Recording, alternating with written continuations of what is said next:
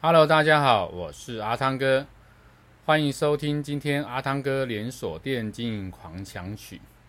阿汤哥今天要跟大家分享的主题是关于门市人员的这个薪资的一个问题。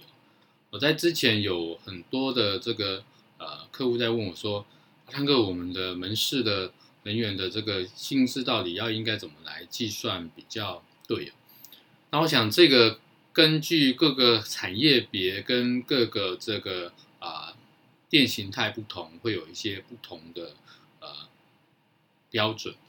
比如说我们常常来讲的，像以这个连锁零售、零售连锁的这样的一个呃门市来讲，大部分的薪资，如果我们按照一例休这样的一个方式哦，大概会落在二十二、十三 K，在新进能源的部分。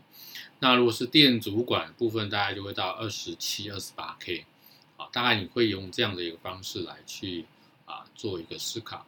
那如果是连锁店主管的话，大概就会在啊三十 K 上下。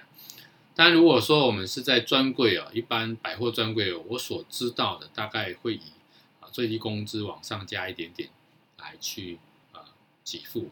那因为现在的最低薪薪资也是在二十一 K 左右，所以。啊，某个程度来讲，呃，不会差太远。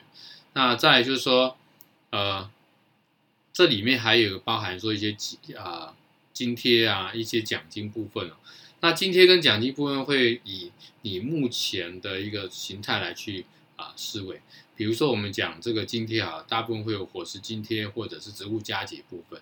那一般的伙食津贴都是会以一天三十块到六十块不等的这个。金额，那通常是以六十块来计算，那计算三十天就是给一千八百块的这个伙食津贴，然后还有一些所谓的全勤奖金啊，就是如果你没有请假，就给一千块全勤奖金。那再来就是说会有什么？会有所谓的这个职务加级，职务加级，比如说我们刚刚前面提到的，如果你是职员的话是二十二 K。那如果是店主管的话，就会到二十七、二十八 K。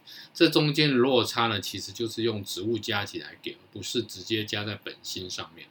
所以通常以这样的部分，呃，来去做一个计算的话，你就可以计算出啊、一个比较适合你的这样的一个啊、薪资奖金的方式。那这是我给啊、大家的一个建议。这是这一集跟大家分享的主题。欢迎您继续收听下一个主题，拜拜。